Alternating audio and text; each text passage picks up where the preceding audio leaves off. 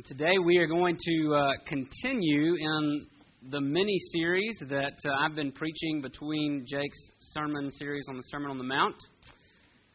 I think I've decided to call this Family Values, right? The, um, the things that set your family apart are your family values. And so, what we've been talking about, at least when I've been preaching, is what are the things that set our church apart? The things that we want to set our church apart? What are our, our family values. And we've already talked about glorify, how worship, we want worship to be at the, the center of all that we do. Uh, and that's guided by the Holy Spirit and the truth of the Word. We also value growing as a community which thinks and lives the gospel of grace. That is, people who are set free, people who are reconciled to God not by our works but by His grace, that changes how we live. But that then kind of leaves this big so what question. I think that's where the, the next two values really fill that in. And today we're going to talk about our, uh, our value that we want to equip every member as a minister. Now, there, um, there are three maybe reactions that you could have or responses, responses you could have to that value. And the first one may be this Minister? Don't I pay him to be a minister? Why do you want me to be a minister? right? And that's kind of the I call we'll call that the professional misconception that ministry is reserved for the professionals and for no one else. No one else. Uh, maybe the only part I take in ministry is I give give some money, but ministry, true ministry, is reserved for professionals, and I'd say that's a misconception, as we'll see today in Ephesians four. Then there's another misconception, and this would be the person who says, "Whoa, whoa, whoa, whoa, whoa." I am not mature enough. I am not gifted enough. I have too much sin to be of any use in ministry. And I would say that's another misconception, right? Um, Jesus clearly thinks that you are useful for ministry, and we're going to talk about that. And then maybe most of us might fall kind of somewhere in the middle, right? We're sitting on the fence. We hear equip every member as a minister, and we think, great, that sounds good. What in the world does that mean? How do I how do I fit into that? How are you going to help me? Uh, why don't I just why don't I just wait? Wait on you to ask me. Um, you know, help help me figure this out. All right? So hopefully by the end of today, all three of those responses will be addressed. I think they're addressed in this text. I think they're addressed in this sermon. And so um, before I go much further, I will say this. Um, it's hard to, in, in a setting like this, the most I can do in a setting like this is encourage you and pray that the Holy Spirit would motivate you towards ministry if you're not already in ministry. But as far as applying what that looks like in your life, there are steps that probably need to be taken after the sermon is over, okay? And one place I would recommend that you start this book will change your life. That's a little over the top. But uh, this book is called Instruments in the Redeemer's Hands. And it's a good place to start thinking about where, where you fit in. It's kind of a call to personal ministry for every Christian. And he talks a lot about some of the things that I'm going to mention in my sermon today. If I were a planner, I would have already ordered this book and had it on the shelf in the back. But I did not do that. And so this may be just an empty wish that you'll order this book. If you are interested, we'll order some. There's actually a copy in the church library, which doubles as my office. It's right back there grab it. I know there's going to be a bum rush on that book, so you may want to be the first in line to get it. Okay, Instruments in the Redeemer's Hands People in Need of Change, helping people in need of change. Uh, it's written by Paul Tripp. It's a good book, and I think it's, it's kind of a, it's a game changer in terms of thinking about ministry. So, all that said, let's turn to Ephesians chapter 4.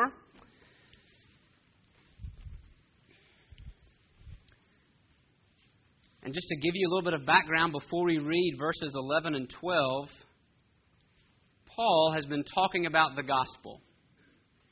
Particularly, what he's been saying in Ephesians 2 and 3 is this You have been saved by grace, And when that happened, you were dead, you were a stranger to God, and then God intervened, and now you are no longer a stranger.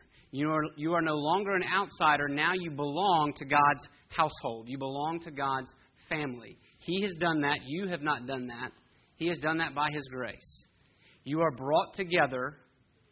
And then Paul starts chapter 4 this way. He says, I urge you to walk in a manner worthy of the calling to which you've been called, bearing with one another in love, eager to maintain the unity. So, all of that to say this that Paul's first instruction, after, after saying, Here's the gospel, here's what God has done, I want you to live together in unity. Okay? In this room are very, very different people. And were it not for the grace of God, we probably would have nothing to do with each other. Just being honest, right? Um, but that is not how God has designed the church. And so he begins this chapter by saying, Walk worthy of your calling, which is the new family of God.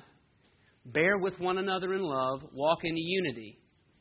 Now, in the midst of all this talk about unity, he brings up diversity. He says, right, he's, he talks about the gifts that Jesus has given to the church. After Jesus has conquered his enemy, right, he goes, he ascends, he comes back from the dead, he ascends to heaven. He is the reigning king. And like any good reigning king, he disperses gifts and gives them to the church. And out of that diversity of gifts is meant to come unity. Now, for today's sermon, we're going to drill down and talk about that diversity that exists in the unity and what God has planned for that. Okay, what God's purpose is in giving us these gifts. So, if you will, look with me in Ephesians 4, verse 11. And he gave the apostles, the prophets, the evangelists, the shepherds, and teachers to equip the saints for the work of ministry, for building up the body of Christ. Let me pray.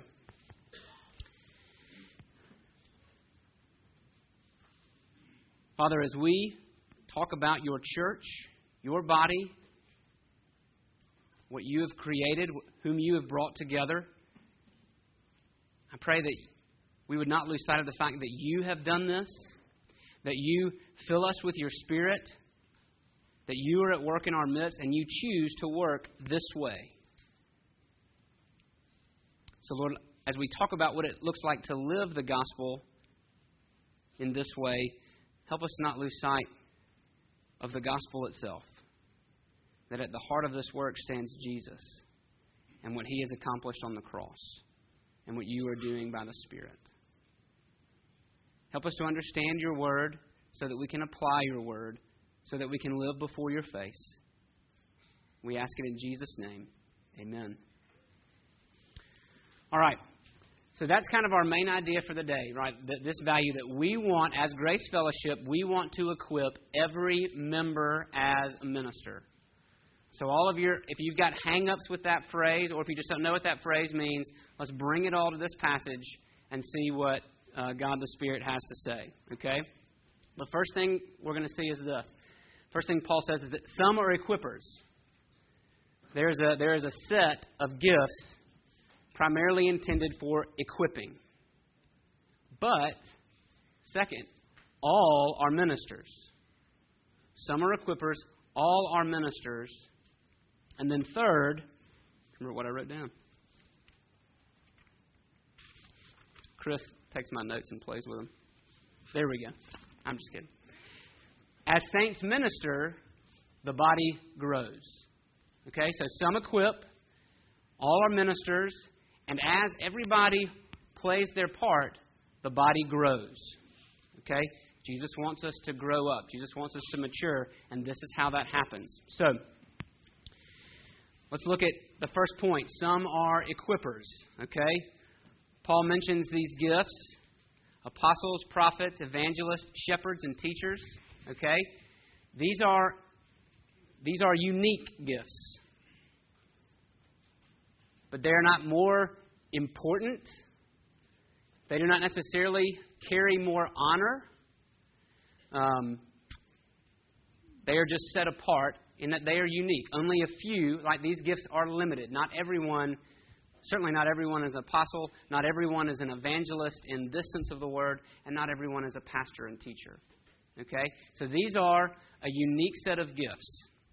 All right? And the, and the Greek actually makes it a little more clear when it says, and some of your translations may say, he gave some to be apostles, some prophets, some evangelists. So the point is, only some possess these gifts. Who are these people? Well, the apostles and prophets we've already heard about earlier in the letter. Okay? Paul says in 2:20 that these these people make up the foundation of the church. Jesus is the cornerstone and the apostles fill out the rest of it. So they took what Jesus had taught them, the apostles, we reserve that title for those who knew or saw the risen Jesus. So the 12, uh, Paul, James, um, maybe Barnabas, okay, a handful of others in the early church, and they were Jesus' initial sent ones. That's what apostle means, one who is sent. Jesus sent them out. They built the foundation of the church by the power of the Spirit, okay? And with them, now, whatever prophets might mean, and there's some debate there, at least I think in Paul's mind it seems clear that they worked together with the apostles to form the foundation of the church. And the foundation is built, and those offices, those gifts, do not continue, at least not in the same way. Okay? So, uh, and they, you see them together again in Revelation. So that's why I would say those two go together as the foundation of the church. Um, so that's the apostles and the prophets. Then we get to evangelist. An evangel just means good news. So an evangelist, a good newsist, right, is a is a messenger, somebody who brings good news. Now, this is maybe where you ask the question if you've been around church for a while, like, whoa, whoa, whoa, I thought everybody was responsible for evangelism. Every Christian, as they have opportunity, is responsible to share the good news, for sharing, for sharing the good news, okay? But there are some who are uniquely gifted and particularly effective at this work, right? And they think Billy Graham. Okay? Some people seem to be particularly gifted at sharing the good news, particularly in foreign situations. George Whitefield would be another one. Okay? Um, those are the evangelists. All right? And then next in the list, and finally, we come to the shepherds and teachers um, that word shepherd is it's really the same word in the Greek, um, but we it came to mean pastor. Okay, so if you walk out this door, you'll see on Jake's office door it says pastor. You could put shepherd there. Those are interchangeable terms. So the shepherds and teachers or the pastors and teachers. Some people put these together and say it's one one gift, pastor teacher. Some separate them and say that it's two. I don't know that it makes too much of a difference. They're very similar gift set. Okay? We can say at the least this that every pastor is a teacher. Not every teacher is a pastor. So that might be where I would create a distinction. Every pastor is most certainly a teacher, but not every teacher is a pastor. Okay? But these are the uh, the pastors in particular. These are the men whom God has put under His under His control as the great shepherd these are the shepherds of the flock, of you and me. Okay? It's their job to guard, it's their job to guide the flock of Jesus. What's the connection with all of those gifts? It's the Word. All five of these gifts are ministries of the Word. Right? The apostles, they took Jesus' words and by the power of the Spirit built the church on them. The prophets helped them. The evangelists spread the word. Pastors and teachers shepherd with the word. Okay, so these these unique offices are they are gifts of the word. Okay, these these men have have gifts uh, to teach and apply the gospel. And what that means is the primary way every other saint is equipped is through the word.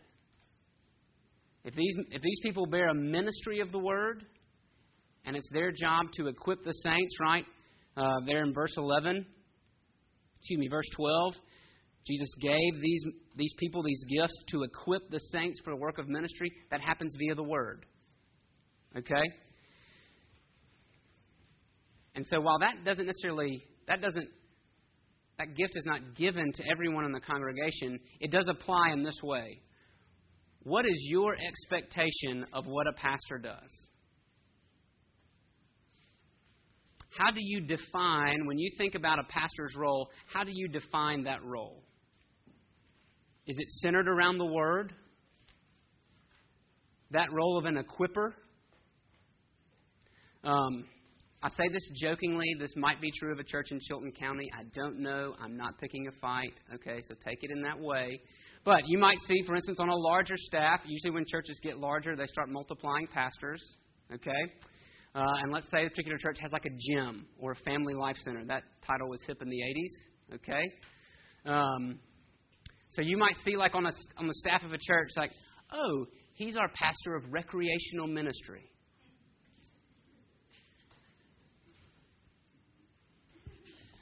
What?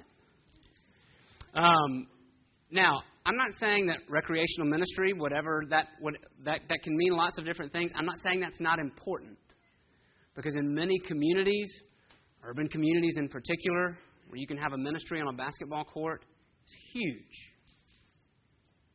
But is that the role a pastor ought to play? Or is that the role of one of the other saints? I'm not saying it should be one way. I'm, I'm just, I want us to ask the question. Okay? We just need to ask these questions. Is, is our expectation of our pastor one that says, oh, he equips me for ministry? That's primarily what he does. He teaches and shepherds with the word so that I can be equipped for ministry. Right? There are some churches where the pastor holds all the ministry. Maybe he's the CEO. Or maybe nobody knows how to approach him so that they can do ministry. And so he holds he holds all the reins. He holds all the cards. That's not the biblical model. The biblical model is that the pastor hands the ministry cards out and equips the saints to, to do the work of ministry, right? So the pastor is an equiper, he's the, the chief equiper. He doesn't do all the ministry, right? He's not the bus driver, and we're all just kind of chilling in the seats. We might get up to throw trash away every, every now and then, right? Uh, no, the pastor's in the trenches, and the expectation of Paul is that we join him in the trenches. Okay? Which leads to my next point. Some are equippers, all are ministers. Right? Paul says these gifts are given to equip the saints. Let's define that word. We've done that before. Um, that word has come to mean like super Christians through church history, right? People, people who can do miracles and only sin like four times a year. Okay, that is not the Bible's definition of a saint. The Bible's definition of a saint is you. Right? Those that word saint means holy ones or set apart. So people who have been set apart by God. Well, that's the Christian. Right? So that if you identify with Jesus, if you say, I am a part of his family, then good news, you're a saint. So we've got St. Chris, St. Fred. Sorry, Fred, that just doesn't, it doesn't roll off the tongue, right? St. Hank. Okay? This is a room full of saints. And as saints, we have the ministry.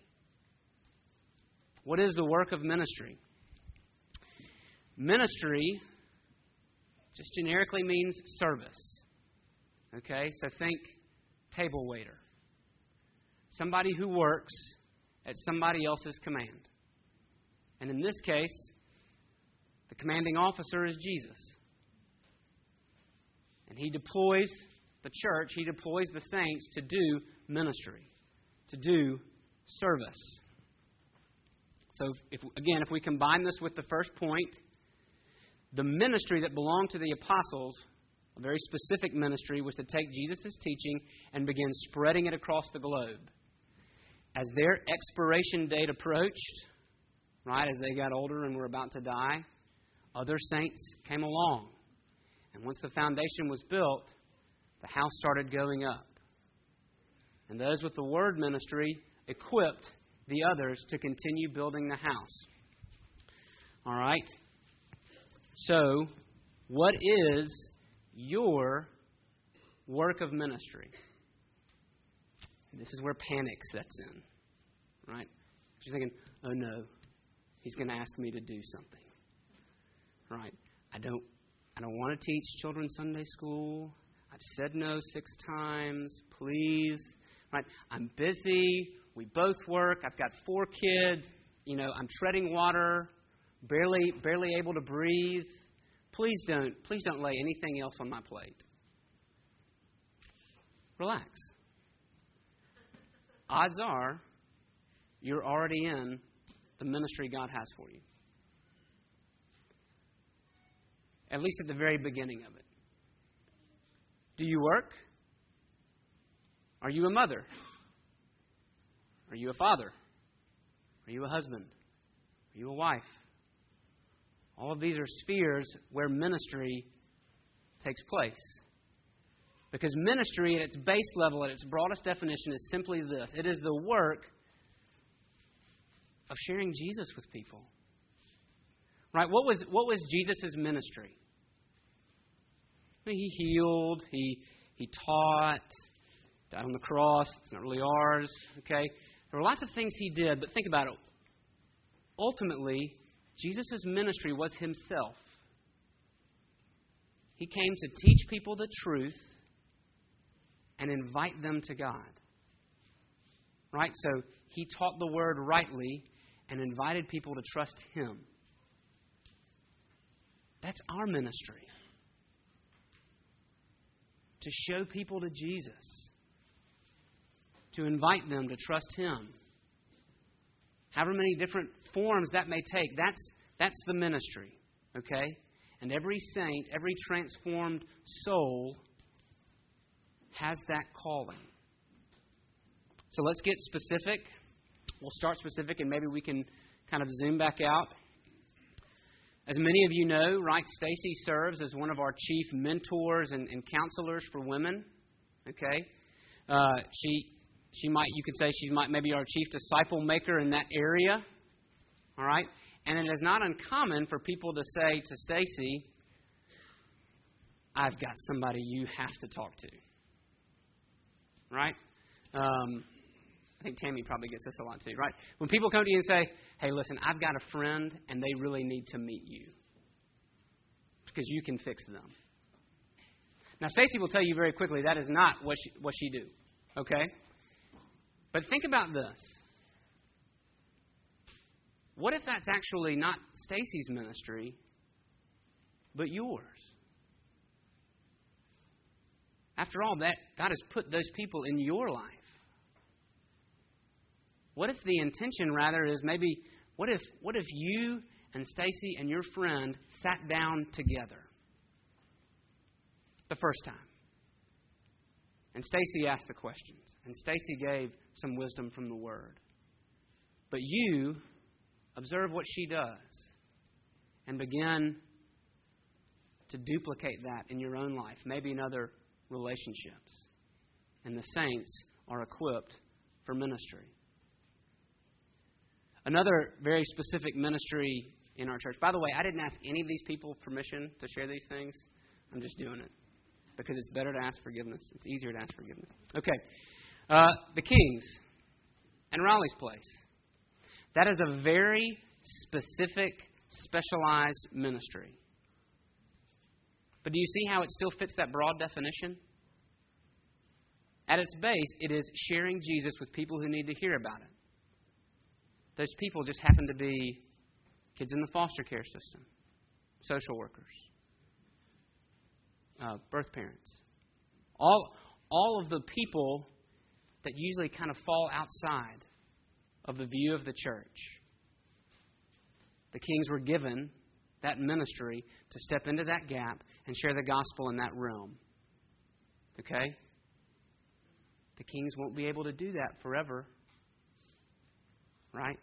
Someone else has to be equipped to take up the mantle. Somebody else will have to do the work of ministry when Tim and Sharon move on. But for many of us, whether it's you own your own business or the factory you work at or the wife you love, the kids you keep all day long. Those sound really common and really boring. And every one of those places, every one of those places is an area for ministry. And it is our job as a church to equip you to minister effectively in those areas. All right? Now, clearly, I can't be a stay at home mom because I'm not a mom. Okay? Um, and if you see the way that I have that I am when I spend isolated time with my three boys, by about hour number three, it's clear I don't need to be a stay-at-home parent. Okay? Um, so that DHR is not called, I won't go any further. But kid, that's not funny. I shouldn't have said that. Sorry. Um, but so I'm not a stay-at-home mom. But as a but as a pastor, I ought to be equipping those saints who are to do that ministry effectively. Okay? Hopefully you're getting the point. Paul Tripp says this Christ has given his church leaders not to bear the full ministry load of the body of Christ, but to equip each member to join in God's work of personal transformation. No local church could hire enough staff to meet all the ministry needs of a given week. Now, usually, when the church grows, we think that's the case. Fill up the staff. Now, what happens, though, when staff positions escalate? Actual ministry done outside of the staff tends to decline, right? No local church could hire enough staff to meet all the ministry needs of a given week. In the biblical model, much more informal personal ministry goes on than formal ministry. So, like, this is formal ministry right here. But this is meant to be equipping for the informal ministry that all of you will do later. Okay? That is the biblical model. So the question is like the question is this, do you see your life as personal ministry? Do you understand that that's your role as a saint? That there is work of ministry for you to be doing. I'll blaze through this last point. As saints minister, the body grows. So Paul says, right, the, the saints are equipped for the building up of the body of Christ. As the saints do their job, that's everybody, me, you, okay? As the saints do body, that's how the body grows. And a really helpful way to understand this, I think, um, you see on the show Downton Abbey. Okay? If you're not familiar with Downton Abbey, don't judge me. All right? Uh, PBS comes on PBS. Fine. Um, and it kind of chronicles the life of a nobleman's house. Okay? So there's a difference between the upstairs world where the Lord and Lady and their family live and the downstairs world of the servants. Okay? The people who basically help their house run. And you have a variety of servants. You've got uh, the butler, you've got the valets, you've got the ladies' maids, you've got the cooks, and on down. All right? Everybody has their role. And somebody's ro- some, some people's roles are more glamorous than others. The butler gets seen more. His role is more glamorous, I guess you could say, than the lowest cook. But nobody's role is unimportant. Because if somebody's missing, or if somebody fails to do their job, then the house comes to a grinding halt. And I think the same is true with the church. Paul talks about this in 1 Corinthians 12. The communicants class is going to get it this afternoon, right? That the body is made up of many parts, and so the foot can't say, uh, well, because I'm not a hand, I don't belong to the body. No, the body needs feet and hands, right? And then he goes on to say, what if the, the whole body were, were just an ear? How could it see? And that would look kind of funny. What if the whole body were just an eye? How could it hear? Right? All of these parts, all of these members play a role in the function of the body. And Paul says, actually, the body won't mature correctly if the parts aren't working together, because that's the goal. The ultimate goal is the maturity of the church. And the only way we mature, right? Think about this, parents. Um, I remember that, you know, leaps in maturity, and I realize that's a relative term for me. Leaps in maturity take, took place when I started working, when I started assuming responsibility. And I think there's probably a correlation there to the church. That as we fill our, as we figure out what our calling is, what our places are, what God has called us to do, where we minister, that we mature and the body grows. Okay? I don't say that to motivate you out of guilt, but simply to bring out this fullness of our calling. Jake is not driving the bus. Jake is in the trenches. And he wants you to come alongside and be equipped to be in the trenches with him. It may not mean you're called to be a Sunday school teacher or a pastor. In fact, go ahead and get rid of that notion of ministry. That is ministry, but as long as you say, ah, that's the only ministry, then you will be hampered in, in owning ministry yourself. So that is a ministry for some, but there's lots of ministry to go around, I promise. Now, some of you, and this could be very few, kind of need to crack out of the shell. Okay? Um, many of you are engaged in ministry, normal, everyday ministry. Uh, some may be content to watch ministry happen from a distance. And maybe you give money, and that's good. Don't stop giving money.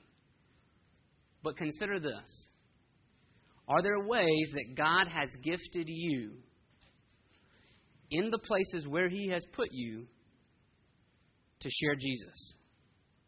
It doesn't have to be any more complicated than that. And as you think about that, let's talk.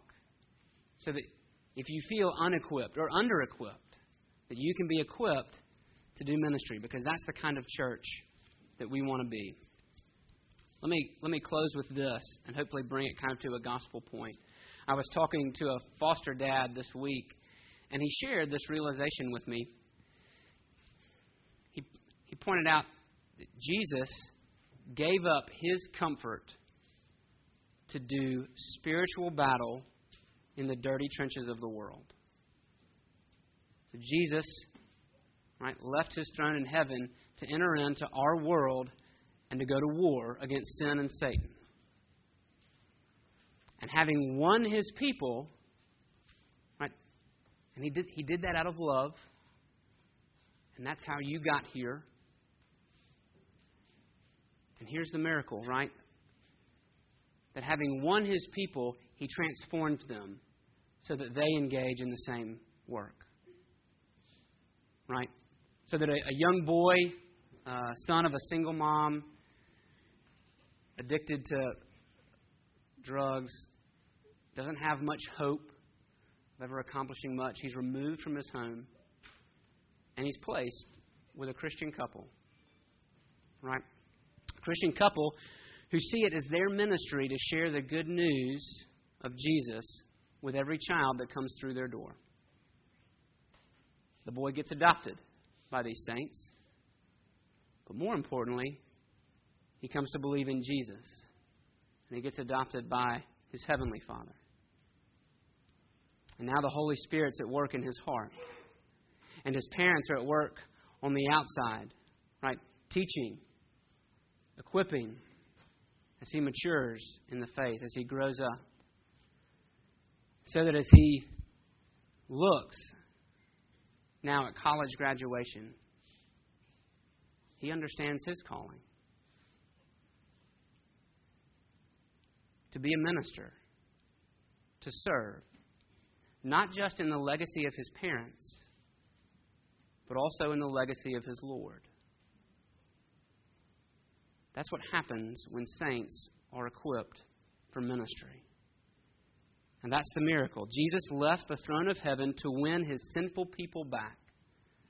And he nourishes them and equips them and sends them out to the trenches. Some are called to equip, all are called to minister. And as we minister, children, teenagers, college students, even middle aged people whose children have long left, are saved. And the body grows, and the body grows, and the body grows. Until one, way, until one day, we reach that full stature and we look a lot like Jesus. Let's pray.